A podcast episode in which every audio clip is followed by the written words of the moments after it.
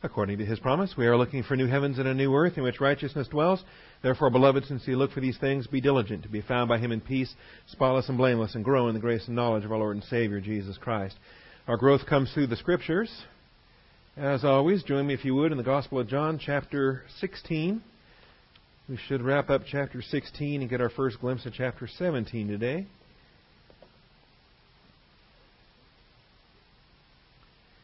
John 16, which is point 8 in our outline. Jesus picks up his train of thought from chapter 15 with a warning concerning the angelic conflict in the coming dispensation of the church. Really, the chapter divisions are artificial anyway, and so you have uh, from uh, 1331 all the way through 1726 go ahead and just make that one great big chapter. as far as that goes. If you have to absolutely have a chapter division, I guess you could have one between chapter 14 and 15. I don't mind that one, I suppose, uh, where he says, "Get up, let us go from here." And then uh, they they leave the upper room at that point, and then in chapters 15, 16, and 17, they are walking on the way to the garden, and it's not until 18:1 that he finishes the discourse, finishes the prayer, and uh, then he uh, goes forth with his disciples over the ravine of the Kidron, where there was a garden in which he entered with his disciples. So, uh, in any event, we are on the walk to the garden in John 16. Jesus picks up his train of thought from chapter 15 with a warning concerning the angelic conflict in the coming dispensation of the church. That's point 8 in our outline the warning concerning the angelic conflict in the coming dispensation of the church. And um, the warning comes in these early verses here. These things I have spoken to you so that you may be kept from stumbling. They will make you outcasts from the synagogue, but an hour is coming for everyone who kills you to think that he is offering service to God. There's going to be a whole crowd of people that want you dead. And not only do they want you dead, but they think that by killing you, they're getting ahead. They're serving God. They're scoring points that they'll, they'll uh, you know, reap for all eternity. And these things they will do because they have not known the Father or me. But these things I have spoken to you so that when their hour comes, in other words, when in the permissive will of God the forces of darkness are given permission to have temporal uh, victory over you, when their hour comes, you may remember that I told you of them. These things I did not say to you at the beginning because I was with you. All right. This is where we are. Let's uh, start with a word of prayer to make sure that distractions are set aside, that we are humble under the authority of the Word of God, and uh, get right to it. Shall we pray?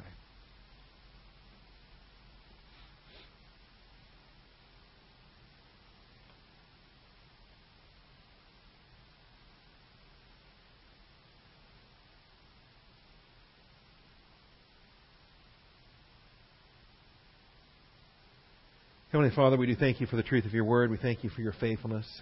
On this occasion, Father, once again, we have the blessing of assembling together to receive this instruction. I thank you for this Wednesday morning class. In a lot of ways, Father, it's unique among every class that we do teach around here, and uh, and I do thank you for it. I rejoice over all these hours you've fed us in the life of Christ. I'm looking forward to uh, finishing out this uh, this course and Father, uh, particularly on this uh, this particular section, the night in which our Savior was betrayed, you'd think he'd have a lot on his mind. You'd think he'd have um, things to do himself to get ready to prepare his own soul for the battles ahead, and yet the bulk of this night he spends preparing his disciples for what they're going to do after he's gone. And so, Father. Uh, uh, there's a lot of meat here. There's a lot of uh, power to be uh, found and obtained in uh, John 13 through 17. And I just rejoice that we have the blessing once again today to study to show ourselves approved. And I thank you, Father, in Christ Jesus' name. Amen. I tell you, there's times I wish I could just spend the rest of my life in John 13 through 17. There's just such um, such power to be gleaned here. Well, let's look at it again. We're really uh, ready to wrap it down. Uh, we've covered subpoints A, B, and C. And then I promised you I was going to rewrite D, which I did. So uh, well, I'll give you the rewritten D here this morning, and then uh, we'll give the E and F before we can move on into chapter 17. But we see right off the bat that there is conflict in store. If you think we're not going to have conflict, then think again. That's what we have to deal with. It is what it is. Uh, conflict. And they think they're serving God for it. All right? And so uh, this is what we're looking at. Point A then doctrinal preparation for angelic conflict prevents against stumbling. Doctrinal preparation for angelic conflict prevents against stumbling. You're better off knowing about it ahead of time. These things I have spoken to you so that you may be kept from stumbling.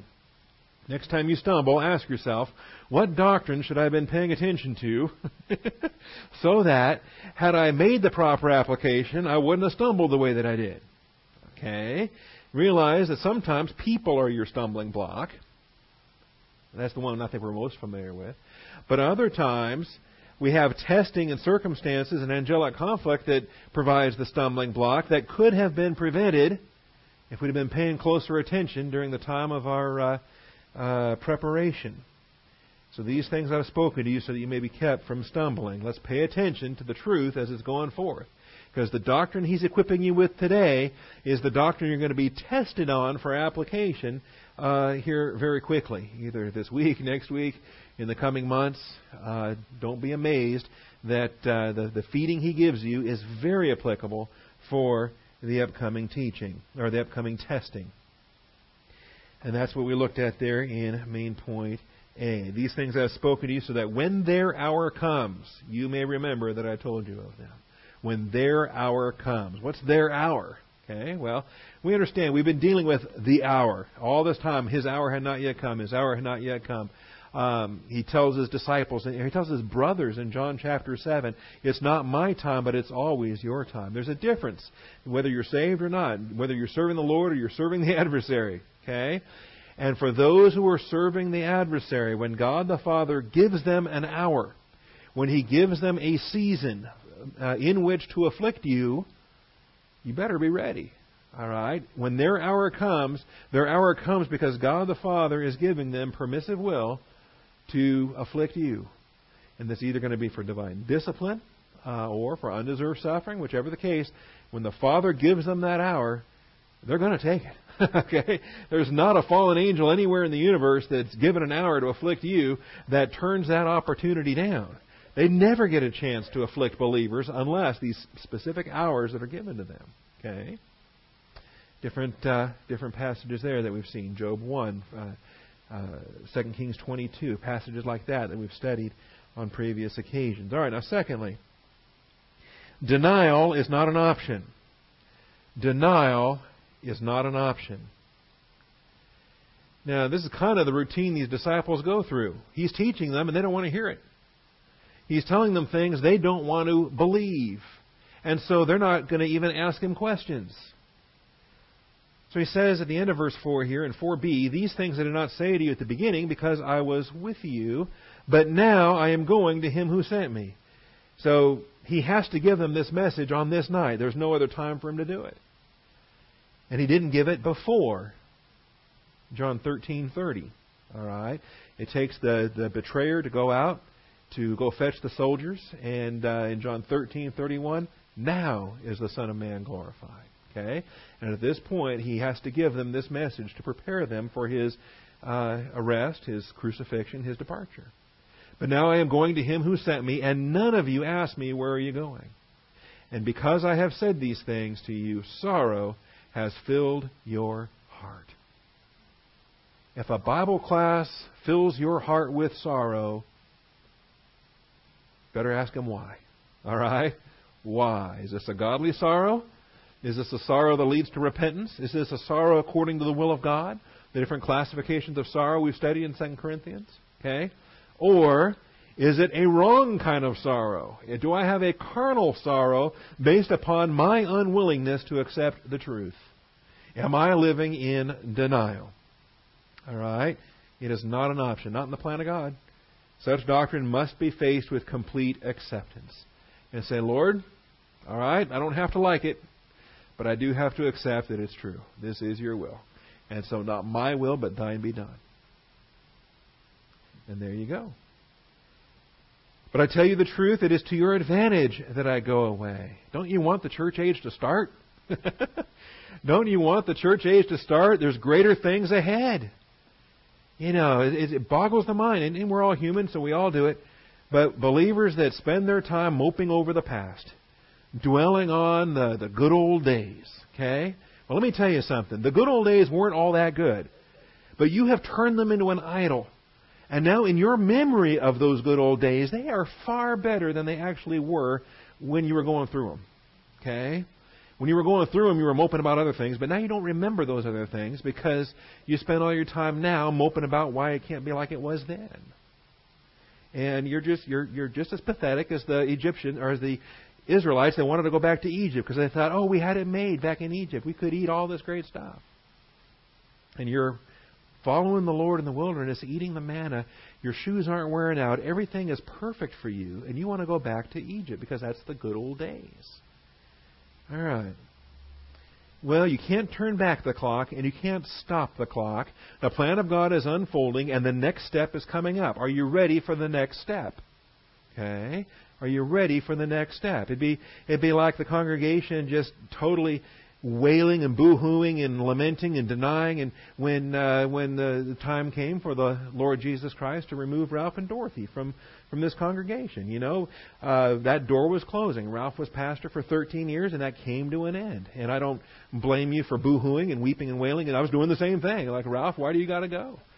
And then, well, because it's the plan of God. All right, Ralph goes, and, and it's my turn, and I step in, and and you know, well, there you go. More weeping and wailing. But the uh, but the, the the fact is, you know, do we just grumble and lament and say, you know, why do we have to put up with this knucklehead? Why can't we have Ralph back again? Well, that's not the Lord's wisdom.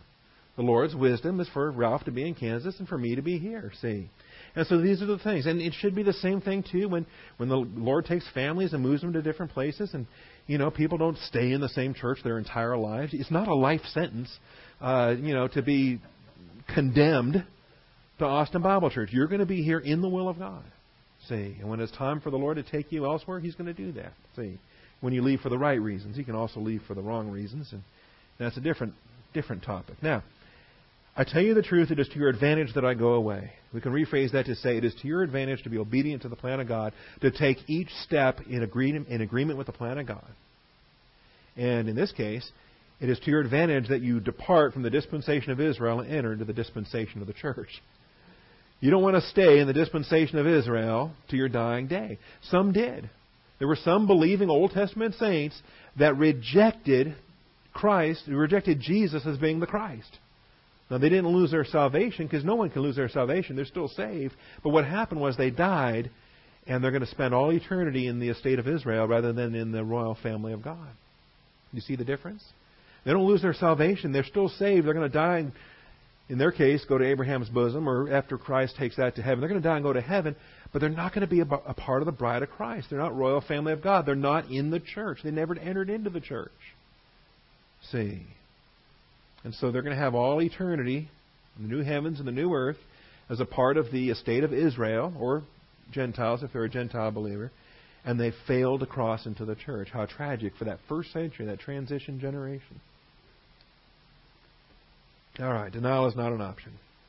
Thirdly, the coming church will be the greatest stewardship with the greatest advantage ever enjoyed by the vested stewards. The coming church will be the greatest stewardship with the greatest advantage ever enjoyed by the vested stewards. Israel had an advantage over the Gentiles, no question. You know, a Moabite could still get saved, but they were going to get saved based upon information revealed to Hebrew prophets and Hebrew scriptures. okay? The Jewish people had tremendous advantage. What advantage has the Jew? Great in every respect. First of all, they were entrusted with the oracles of God. Okay? Romans chapter 3. Understand this. Israel had a tremendous advantage in their stewardship. Uh, the glory of God, the Shekinah glory, resided in their in their temple, in their capital city. Uh, he went before them in battle when they were walking in the light. okay? When they were walking in darkness, he went in front of the Arameans and whipped up on his own people. We saw that a couple weeks back. The coming church will be the greatest stewardship with the greatest advantage ever enjoyed by vested stewards, verses 7 through 15. And I went ahead and outlined some of these advantages. It glorified Christ in the Father's presence. a glorified Christ in the Father's presence. That's huge. When, uh, when the Gentiles had their stewardship, when Israel had their stewardship, they were looking forward to a coming Christ. A coming Christ in the Father's presence. A coming Messiah to deliver us. We have a, a Christ who came, who not only came but achieved eternal victory, who is seated at the Father's right hand with total glory. A Christ seated in session to intercede on our behalf, based upon a past completed work on the cross. If any of us sins, we have an advocate before the Father, Jesus Christ the righteous. Jews and Gentiles prior to the cross did not have this advantage in their stewardship. All right? All they had was the promise of a coming Messiah. Their sins were not forgiven, their sins were passed over. Their sins were covered. They were um, placed in Abraham's bosom as a holding tank until such time as the sins of the world could be removed. We also have a glorifying Holy Spirit who indwells believers. The glorified Christ and the glorifying Holy Spirit who indwells believers. And we see the uh, verse 14 there. He will glorify me, for he will take of mine and disclose it to you. The glorifying Holy Spirit. As he guides us in the truth, he is glorifying Jesus Christ. Jesus Christ receives glory from the Father in heaven, and he receives glory from the Holy Spirit on earth, as the Holy Spirit teaches us the things of Christ. So Christ is now seated in heaven, indwelling us on earth, and glorified in both dimensions. We also have a convicted world. When He comes, the Spirit of truth comes, He will convict. He will convict. And uh, verse 8 says, When He comes, He will convict the world concerning sin and righteousness and judgment. That's a huge advantage for us. We're ambassadors in this fallen world.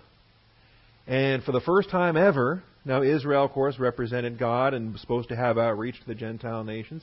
Gentiles themselves had stewardship, the believing Gentiles to the unbelieving Gentiles around them, and so forth. Uh, but we are the first stewardship to have ambassadorial function to a fallen world, a world under conviction. A world under global conviction by the Holy Spirit by virtue of the, uh, the work of the cross. Okay? This didn't happen before. It's a unique advantage. It's the greatest advantage ever enjoyed by vested stewards. See, and that's why you, you and you've, if you've ever experienced this, okay, maybe you have, uh, you're coming across somebody who is under such conviction, and they've heard the gospel maybe 20 times before you got to them, and but now the, the Lord is just the Father's working on them, the Father's drawing them, the Holy Spirit's convicting them. Uh, they're just they're just ready. They're broken. They're being pulled. They're being drawn. They're just so ready, and they come up to you and they say, what do I got to do? How do I get saved? Well, you know, what I, and and they're just so ready. You could be the biggest blithering idiot on earth and still lead them to Christ at that moment, because that's how ready they are. You could just you know go, you know, ooga booga, and and it's going to make sense. Okay, I've maybe not that serious, but I mean I've done. I have given crummy gospels. I remember the the first boy I ever led to Christ in a Boy Scout camp out. We're laying in a tent. It's dark. It's two in the morning or whatever. And we're talking about heaven in the Bible. And and I give them the gospel as best as I knew how at that time. I was maybe 16, 15 or 16. And um, I just I remember laying there just weeping in the dark, just weeping, weeping, weeping because it was the worst gospel I'd ever heard in my life. It was crummy, it was a disaster, it was a train wreck.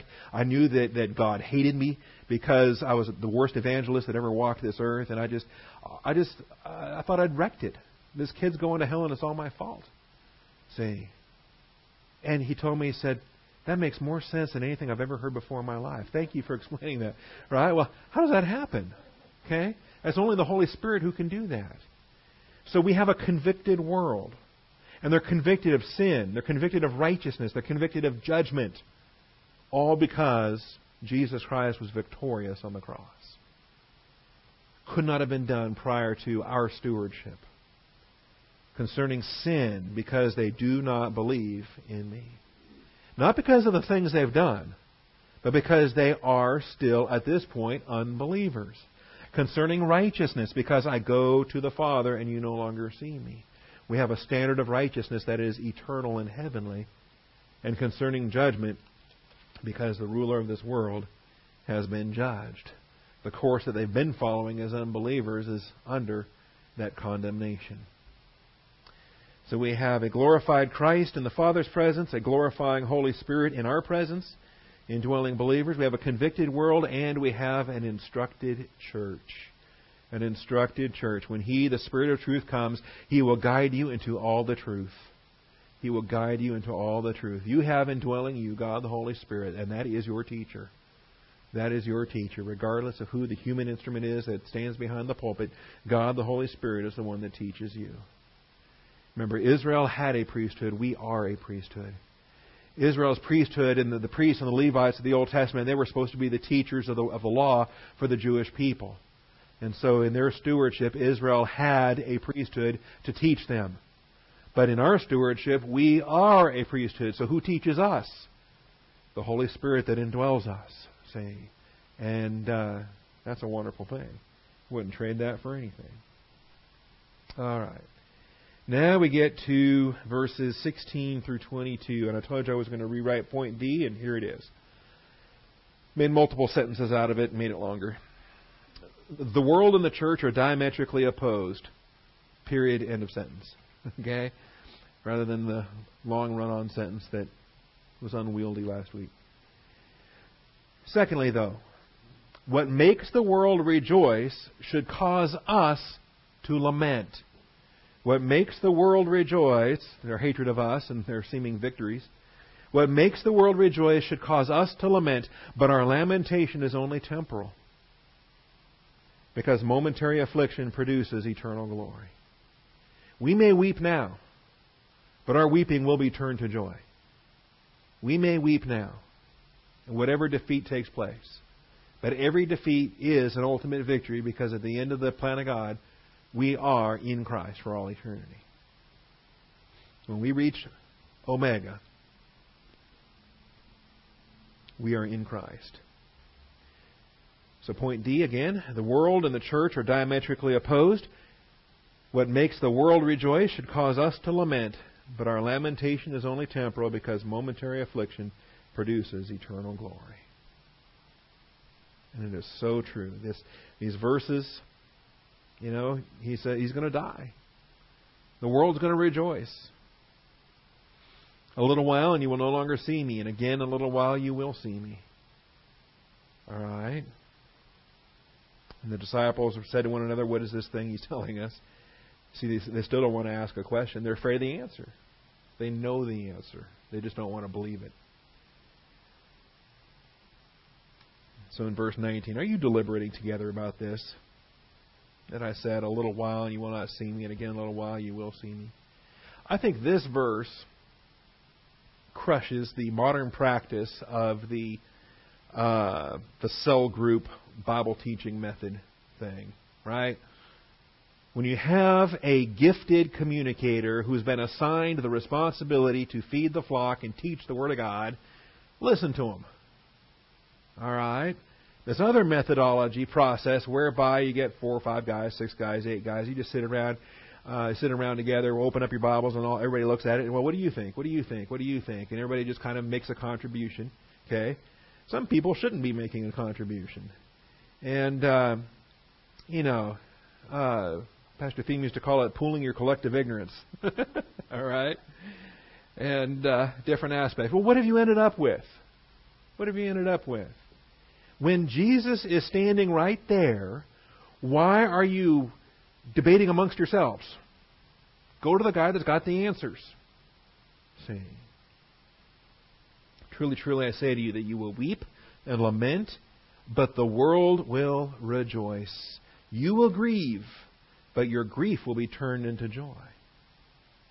Well, why don't we just skip that grief part? Can't we just go straight to the joy? Can we go straight to the joy without the grief part first? No. The answer is no. The grief is necessary. It actually produces a greater joy on the other end. Your hypothetical, well, I don't want to have any of this grief, would leave you with a diminished joy because it's taking you through the joy that produces that greater joy. I'm sorry, taking you through the grief produces that greater joy. All right? And this comes to the very essence of that third temptation when Satan offered Jesus all the kingdoms of the world and all their glory. He was offering him the crown without the cross. He said, You don't have to suffer. You can have all this glory. I'll give it to you today. You don't have to suffer. You don't have to go to the cross. You don't, you don't deserve that. You're better than that. You shouldn't have to go through that. That's terrible. All you got to do is bow down and worship me. Okay? The quick and easy route, right. And no suffering. Isn't that easy? And it's the biggest lie. And people fall for it all the time. They fall for it all the time. They also think they can have victory in the Christian way of life without the hard work of Bible study. okay? They can grow to maturity without testing. They can grow to maturity without submitting to the authority of a local church. There's no shortcuts. See, like telling an Olympic athlete that he can get the gold medal, he never has to hit the, the weight room in the gym or anything. There's no shortcuts. It's long, hard work. All right. You will weep and lament. At least you should.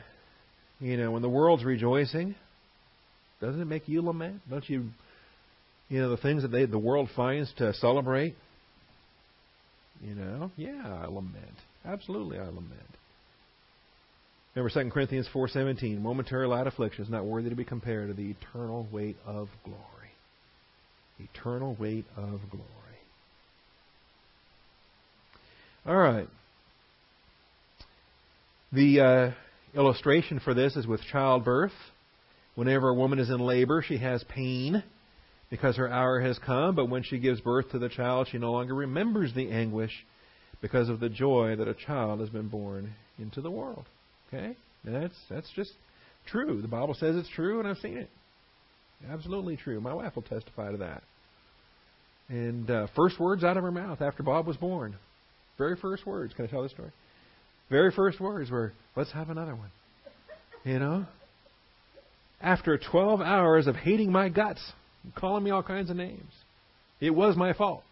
but the moment he was born, and the doctor hands this little boy to her, and she's holding him, and she looks up at me, and she says, Let's have another one. Can you imagine? All right. Momentary light affliction. Therefore, you too have grief now, but I will see you again, and your heart will rejoice, and no one will take your joy away from you. Now, it's interesting, too, that you will see me again. Is he talking about the post resurrection appearance here on Easter Sunday, or is he looking forward now to the rapture? Is looking forward to, um, you know, you can kind of look at it both ways and, and actually have an application of this in both, both uh, understandings of that verse. Okay, now for the rest of this, verses 23 through 33. In that day. In that day. I think you will see me again does reference the resurrection. It does reference uh, not only the fact that he ascends, we still see him. We're just we just see him with our spiritual eyes. We see him with our spiritual focus. We set our minds on the things above where Christ is, seated at the right hand of God. We still see him. And that's a joy that we can never lose. Okay? All right. In that day, you will not question me about anything. Truly, truly, I say to you, if you ask the Father for anything in my name, he will give it to you. Now, I love this contrast. I love this. Here they are on the night in which he's betrayed, and they're terrified to ask him anything because they don't want to know the answers. But in the coming church age, okay, for what you and I have today, we don't have to be afraid to ask anything. All right? And we're not asking Jesus. We're asking God the Father. Our stewardship is ultimately a paterological stewardship. No one comes to the Father but by me. We should be going to the Father. Every prayer is to the Father in Jesus' name. All right? We should be focused on the Father in our stewardship. And we go to Him. And the Father Himself loves you. We're going to talk about this. And um, we'll get into verse 27. All right, verse 24 says, Until now you have asked for nothing in my name. Ask and you will receive, so that your joy may be made full. This is far more than His joy being made full in us. This is now beyond that, our joy being made full. These things I've spoken to you in figurative language. An hour is coming when I will no longer speak to you in figurative language, but I will tell you plainly of the Father. And they're going to catch on to that in um, very quickly. Verse 29. they said, Lo, now you're speaking plainly. They're finally starting to catch on to what he's telling them here on this night. In that day you will ask in my name. And I do not say to you that I will request of the Father on your behalf. In other words, you don't have to go to Jesus and say, Jesus, would you please ask the Father to give us this? Right? No. You don't need the mediator that way. You go directly to the Father. You don't need a saint to pray for you. You don't need Mary to pray to put in a good word for you with Jesus so that Jesus puts in a good word for you to the Father. Like the Romans tell you you got to do. Score those Mary brownie points so that she prays to Jesus and Jesus prays to the Father and you, you can earn the, the grace that you're trying to earn. It's damaging and blasphemous the way they use grace that way. They call it grace, but it's anything but. No. You go straight to the Father. The Father Himself phileos you because you have phileoed me. We start to develop, because we love Christ with agape, we now phileo Christ, and this is what makes our prayer life just come alive. The rapport fellowship that we have with the Father and with the Son. For the Father himself phileos you because you have phileoed me and, and have believed that I came forth from the Father. I've come forth from the Father. I've come into the world. I am leaving the world again and going to the Father. This mission is accomplished. There's more work to be done. Greater works than these will you do because I go to the Father. Okay? Now they're excited. Here's your point of study. Point E. The coming church will be a paterological stewardship, grounded in our position in Christ. The coming church will be a paterological stewardship, grounded in our position in Christ.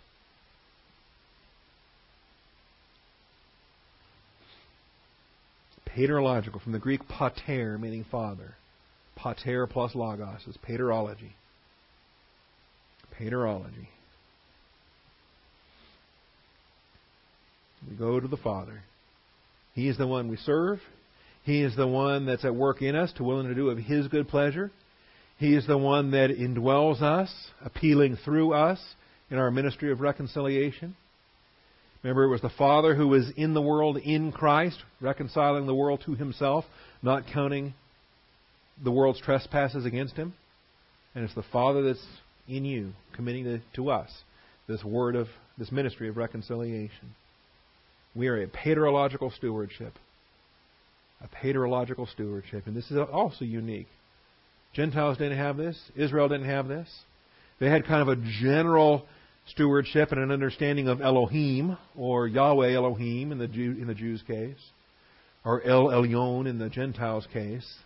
Okay, but Abba Father, what we've seen in Romans last Sunday, Abba Father, the Holy Spirit indwelling us and testifying with our spirit that we are children of God. The battle cry, our soul just, our spirit's alive, and our soul spirit just cries out, Abba Father. Israel didn't have that. Gentiles didn't have that. This is our advantage. This is our stewardship. Again, pater means father, logos, study of. Uh, remarkably enough, I don't care if you read Chafer, you read Geisler, you read Strong's, you read Hodge, you read, pick any systematic theology ever written in the English language. Show me one that has a paterology. They'll have a theology proper that addresses Trinity and the general aspects of God, and then they may break it down into a Christology to get to develop God the Son, and a, uh, the good ones will have a pneumatology to develop God the Holy Spirit. Show me the one that has a paterology. That specifically, none of them do. They just say, well, that's just theology proper, God in general. And they don't specialize in understanding the heart of the Father in that role. All right? And I've waited 20 years for Ralph to write it, and he hasn't done it yet.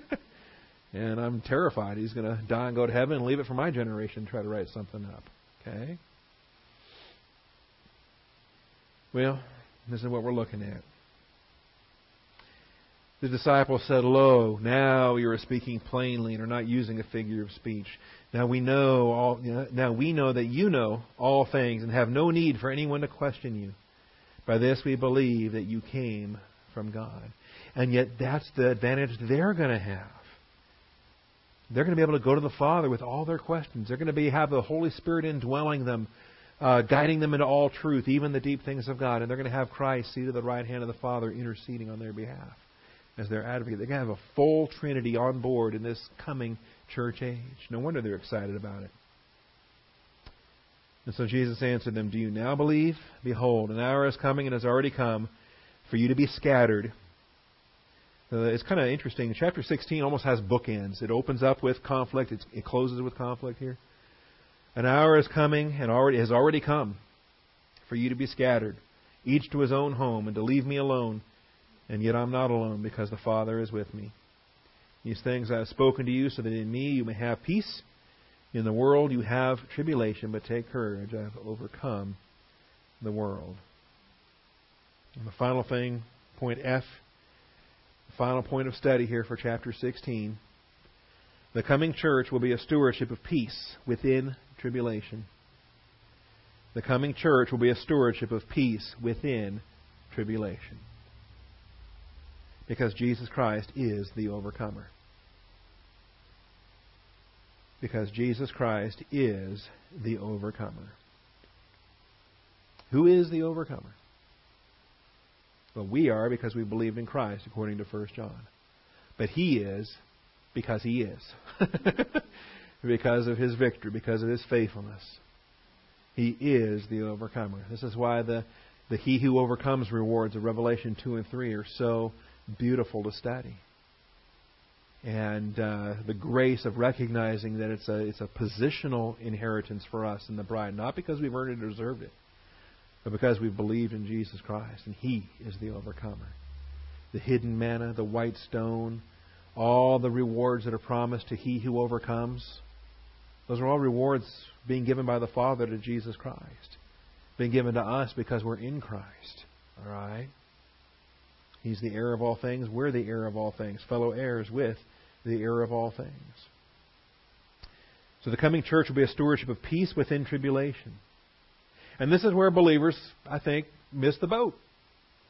In the, the pop culture Christianity that we have, it's, it's, it's, they don't like the, the tribulation. Right? They define peace as an absence of tribulation. That's their definition of peace. Say, look, I have I have peace in my in my uh, marriage as long as we don't fight, or I have peace in my church as long as we don't fight. I have peace in my Christian walk as long as I don't have any testing going on. I don't want any I don't want any affliction. Okay, and how many believers are chasing what uh, Ken Jensen used to call tranquility lust? Right? And it's just a form of lust where they, they run from any, any kind of conflict. They don't want the confrontation. They don't want the conflict. They don't want the argument. So they just run from it. And he calls it a tranquility lost. Say, I'm not sure that he made that up, but that's who I learned it from. Pastor Ken Jensen taught that. Tranquility lost. And um, in any event, that's not the definition. How about peace within tribulation? It's not, you know, despite tribulation. You know, no matter what. Now, don't take this the wrong way. Of course, the anti rapture people look at this and say, see, right there, the church has to go through the tribulation. As if it's capital T, capital T, the tribulation. Okay? That's not what it says. They read it that way because they don't know what they're reading. Um, they're confusing tribulation in general with a lowercase t. In the world, you will have tribulation. You will encounter difficult times. We all do. And that's actually not new to the church age. That was a fe- feature of Israel's stewardship. Was a feature of Gentile stewardship. No one doubts that Job had tribulation. No one doubts that Moses and David and Daniel, all those guys, of course they had tribulation. Believers have always had tribulation. What they didn't have was an overcoming Savior seated at the right hand of God the Father. That's what we have. So this passage does not mean that the church has to go through the tribulation. If anybody tries to tell you that and tries to take you there to prove that, don't let them. Okay? Because it's not capital T tribulation, the time of Jacob's trouble. Right? That's not. I'll show them another passage that says we're not destined for tribulation. So they're both true. Reconcile them and and then uh, have a clear dispensational understanding. It's a stewardship of peace within tribulation because Jesus Christ is the overcomer. Uh, Israel didn't have this. Peace I lead to you, my peace I give to you, not as the world gives do I give to you. That is a unique bequest to the church. It was not a feature of Israel's stewardship. They had peace when David gave them rest from their enemies on every hand. Okay? They had a military peace, a temporal life peace, a political military peace. We have an inner stability peace of the soul. All right? Wouldn't trade that for anything. you know, the more you study the church age, the more you just fall on your knees and say, Thank you, Father. You know, some people are thankful they were born with modern air conditioning, modern plumbing, HEB grocery stores, you know, prepackaged meat. You know, uh, how would how would I do if I had to butcher the animal and you know, or first if I had to hunt my animal and then butcher it and then um, all of that. No, I, I'm I'm thankful for modern conveniences, air conditioning, indoor plumbing, uh, you know, grocery stores. This stuff's great. I wouldn't, you know, that's that's great, but and and I'm thankful for that.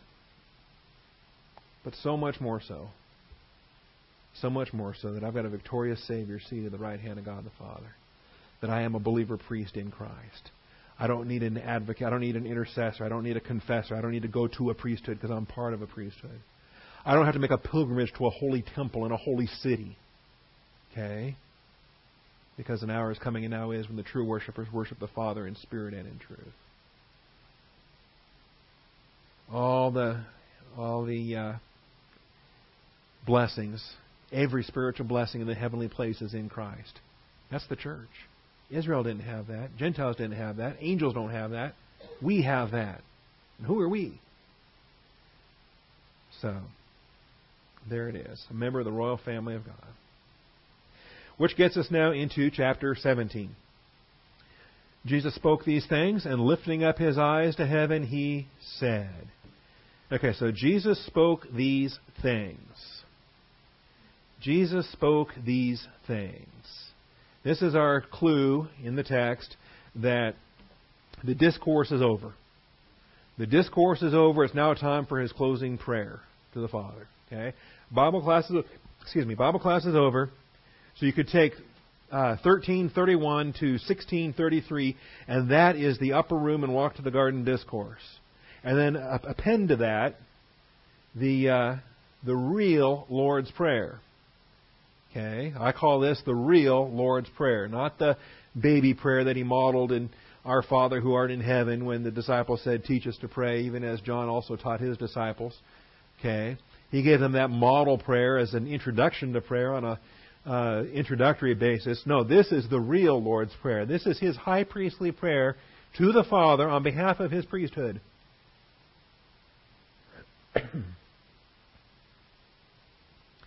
so Jesus spoke these things, and lifting up his eyes to heaven, he said, Father, the hour has come. Glorify your Son, that the Son may glorify you. So we get to point 9 then in the outline. Jesus ends this discourse with a high priestly prayer on behalf of the imminent priesthood of the church. John, Jesus ends this discourse with a high priestly prayer. If you want to put it down, I believe it's Hebrews 3:1. Jesus, the high priest, the apostle and high priest of our confession. If you want teaching on that, go get Glenn's MP3 files off the website. Glenn Carnegie's been teaching this. The apostle and high priest of our confession. So Jesus ends this discourse with a high priestly prayer on behalf of the imminent priesthood of the church. Something else that I think would be worthwhile is going back to the Old Testament, reading the chapters that describe the consecration of Aaron and his sons when the tabernacle was complete, when the, when the Levitical priesthood was established, when they were consecrated, when their robes were cleansed, when their, all the furnishings were, were uh, sanctified. At the inauguration, and Moses had a huge role in that, to, uh, to ordain them and to appoint them, and read what his prayer was. Okay? And then go to uh, 2 Samuel, no, I'm sorry, 1 Kings. Go to 1 Kings, chapter 8, I think. Read in 1 Kings when Solomon dedicates the temple. And again, it's a prayer to the Father. And a recognition of this temple as being a place that prayers could be directed. As the temple as being a place where Israel could approach God. Okay? those two episodes, I think the consecration of Aaron and the and the uh, establishment of the of the tabernacle, and then again it happens again when when uh, Solomon dedicates the temple there. we have prayers that are like um, inauguration messages, as it were, inaugurating a new era that's about to begin in their stewardship. Okay, I, I find some parallels and similarities here in John 17. What is it that Jesus is praying about? What is it that he's praying about here in this chapter? And you'll notice a lot of it is reflective to what he's finished in his first advent, but more of it is actually anticipating what it is his disciples are going to have to deal with once he's gone. And he's praying on their behalf. And he doesn't ask God to take them out of the world. He's going out of the world. He's going to be seated in glory. But he's asking for the disciples that they be protected from the evil one. And he's asking for the disciples. He says, um, you'll note here in verse 9, I ask on their behalf. I do not ask on behalf of the world, but on the, about of those whom you have given me, for they are yours. Remember, every time you see the Apostle John writing about the cosmos, he's contrasting believers with the cosmos. Okay? And we see it again here. We've seen it a dozen times probably in, uh, in the Gospel of John so far. So, uh, the fact that, uh, that they are no longer in the world, that uh, he is no longer in the world, he says, uh, verse 11, I am no longer in the world, yet they themselves are in the world. They're in it, but not of it. And I come to you, Holy Father, keep them in your name. Not my name, your name. Remember, the church age is paterological. The name which you have given me, that they may be one even as we are. You know, when Jesus said, I and the Father are one, that's now available for the church. We and the Father are one because we're in Christ. While I was with them, I was keeping them in your name. That's verse 12, which you have given me. And I guarded them, not one of them perished, but the son of perdition, so that the scripture would be fulfilled. God gave him eleven believers and one unbeliever to be his twelve disciples. The only one that's perishing is Judas. Then, uh, verse 14 I have given them your word, and the world has hated them, because they are not of the world, even as I am not of the world. And so he's looking forward to what they're going to experience after he's gone. Um, I do not ask you to take them out of the world, but to keep them from the evil one. So we see that we are now the ambassadors. Even as the Father has sent him, he has sent us. We are now in this world. We are now uh, the, the ministers of reconciliation, where the Father is working through us keep them from the evil one. Church age is the intensified stage of the angelic conflict. Satan has more permissive will. Satan has demanded permission to sift you like wheat, but I have prayed for you. Okay? Wasn't the feature in Israel. Wasn't the feature in the Gentiles. It is the feature in our age, the age of satanic sifting. Satan has permission to sift us. But Jesus is praying. We need to understand this.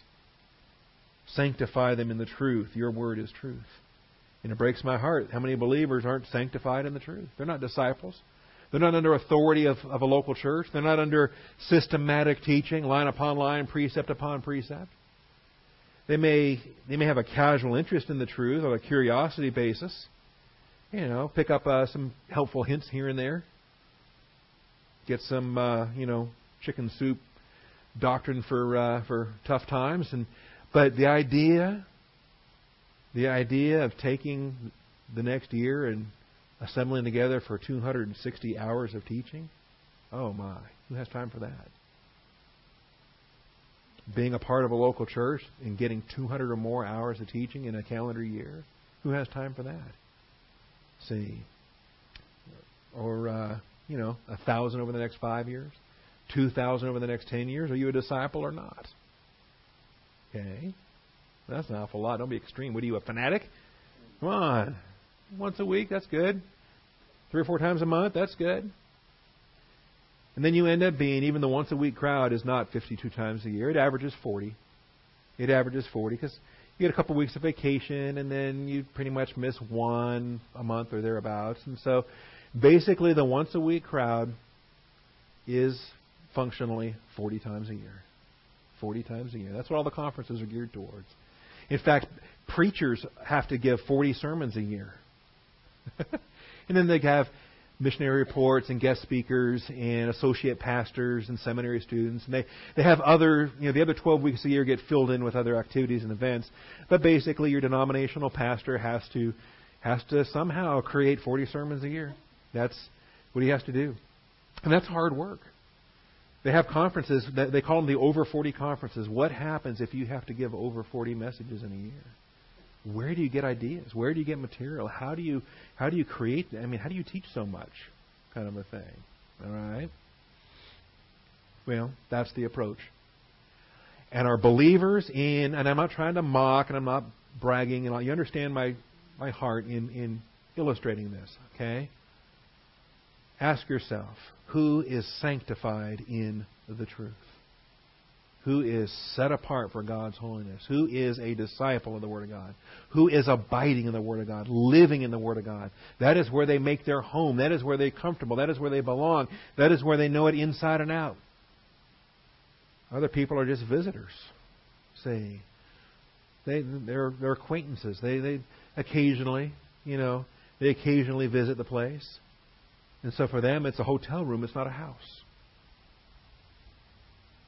And this is the, uh, the imagery, the metaphor of what we're dealing with. Sanctify them in the truth. Your word is truth. Now notice, as you sent me into the world, I have also have sent them into the world. What does that mean? We're going to be hated. We're going to be abused. We're going to be persecuted. We're going to suffer. Who do we? Who are we to think that we're not going to go through that? And and maybe the most important verse in this whole chapter, hard to say because this is the most intense chapter of the Gospel of John, I think. I do not ask on behalf of these alone. Verse 20 takes the entire upper room discourse and expands it to the entire church age. It's not limited to the eleven. It is not limited to the founding apostles of the church.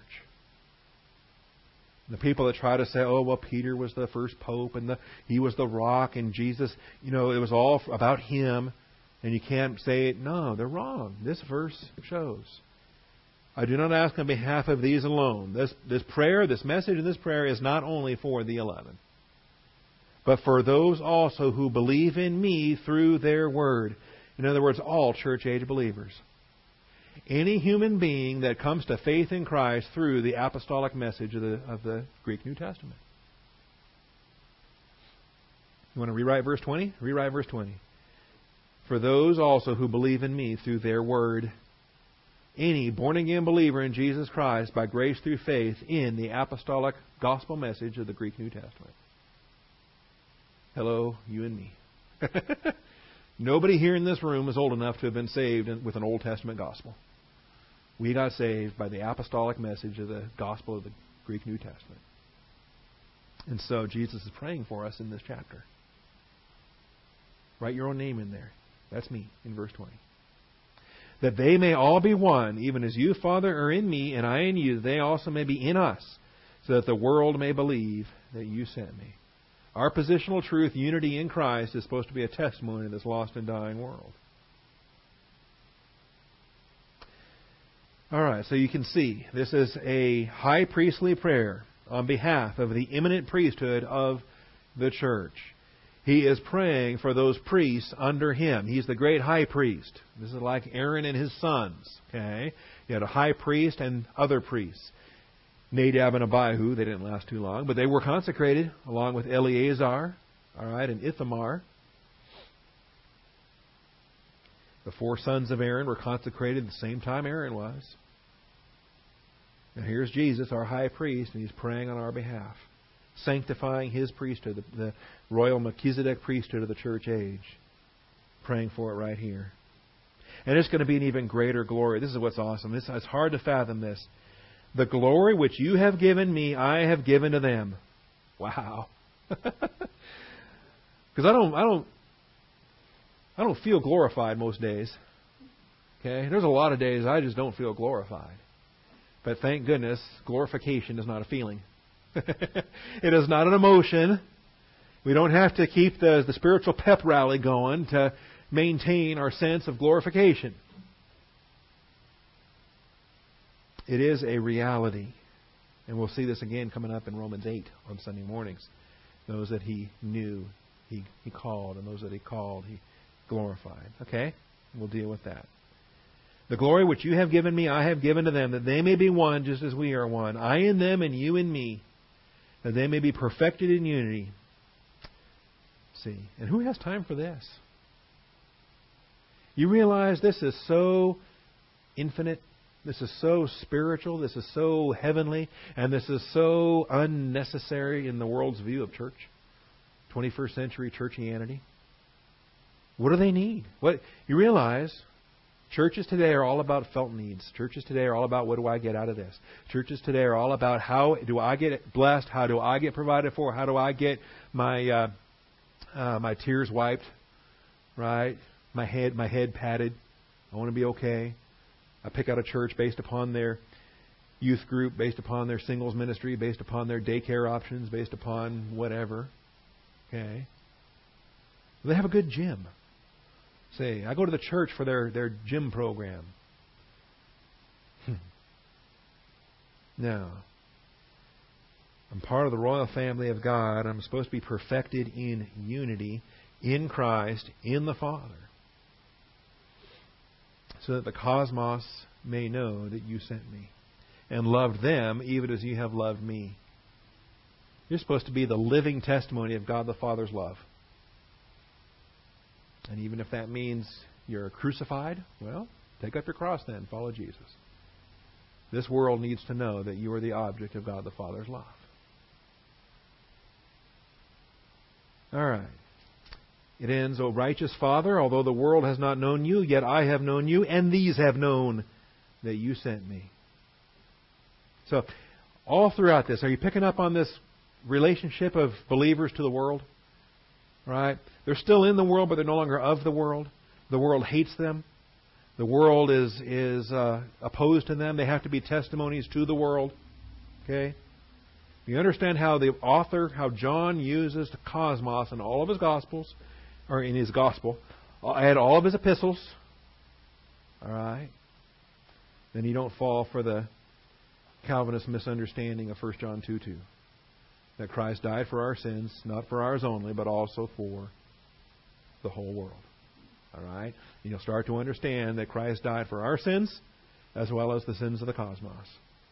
You don't fall for the misunderstanding of that passage. All right. I have uh, the cosmos has not known you, yet I have known you, and these have known that you sent me, and I have made your name known to them, and I will make it known, so that the love which, with which you love me may be in them, and I in them. So this is his prayer and then uh, and then they scatter. All right. Uh, he takes them across the ravine, and uh, from the other gospel records, we realize that only three of them. He only takes three of them into the garden. The others, you know, the other eight depart before that, and then these three are going to scatter when he gets arrested, and uh, and so forth. All right, we'll pick up on this next week. Um, we're going to start with glory. His prayer begins with an amazing focus on glory, and I'm not surprised. The prayer in verse in chapter 17 starts the very same way that the message started back in chapter 13. And so chew on it in the next seven days, but remind yourself, how did the message start in chapter 13? Well, when, when he had gone out, Jesus said, Now is the Son of Man glorified, and God is glorified in him. The message in chapter 13 started with a message of glory to his disciples. And so he ends that message and he starts his prayer. His prayer, just like the message, his prayer starts in glory. Father, the hour has come, glorify your Son, that the Son may glorify you. So 1331 starts the message, 17.1 starts the prayer, and these are so in tandem, these are so in in uh, parallel to one another. You can't help but notice it. It would it would be it would be tragic to miss it, and so I'm going to stress it and uh, not allow any of us to to miss the uh, the wonderful parallel here. We'll come back to this next hour, or next week, Lord willing, and rapture pending. Father, thank you for your truth. Thank you for our Savior. Thank you for uh, his diligence on this night in which he was betrayed, his final night of work assignment, and uh, and he is serving on behalf of these eleven, and even the twelfth, even Judas. He calls him friend. Father, uh, just amazing. As I as I dwell on your your Son, my Lord, and the example that He set, and uh, Father, thank you for that example. Might we all pattern our thinking, our words, and our deeds all after the example that He set. And I thank you, Father, in Christ Jesus' name. Amen.